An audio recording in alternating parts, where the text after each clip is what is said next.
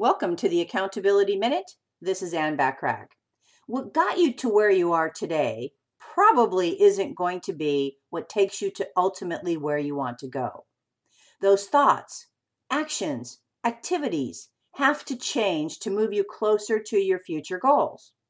In working with my clients over the years, I originally found that most of them had no idea who was paying them how much money each year. You obviously want to know this for many reasons.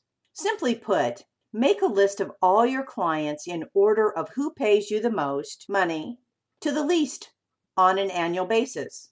To make it easier for you, feel free to modify my annual reoccurring revenue Excel spreadsheet sample to help you know who is paying you how much each year and who you want to replicate by asking for referrals or introductions from them to download my complimentary annual reoccurring revenue exercise so you know exactly what your reoccurring revenue is for all of your clients every year, go to accountabilitycoach.com backslash annual hyphen reoccurring hyphen revenue hyphen exercise.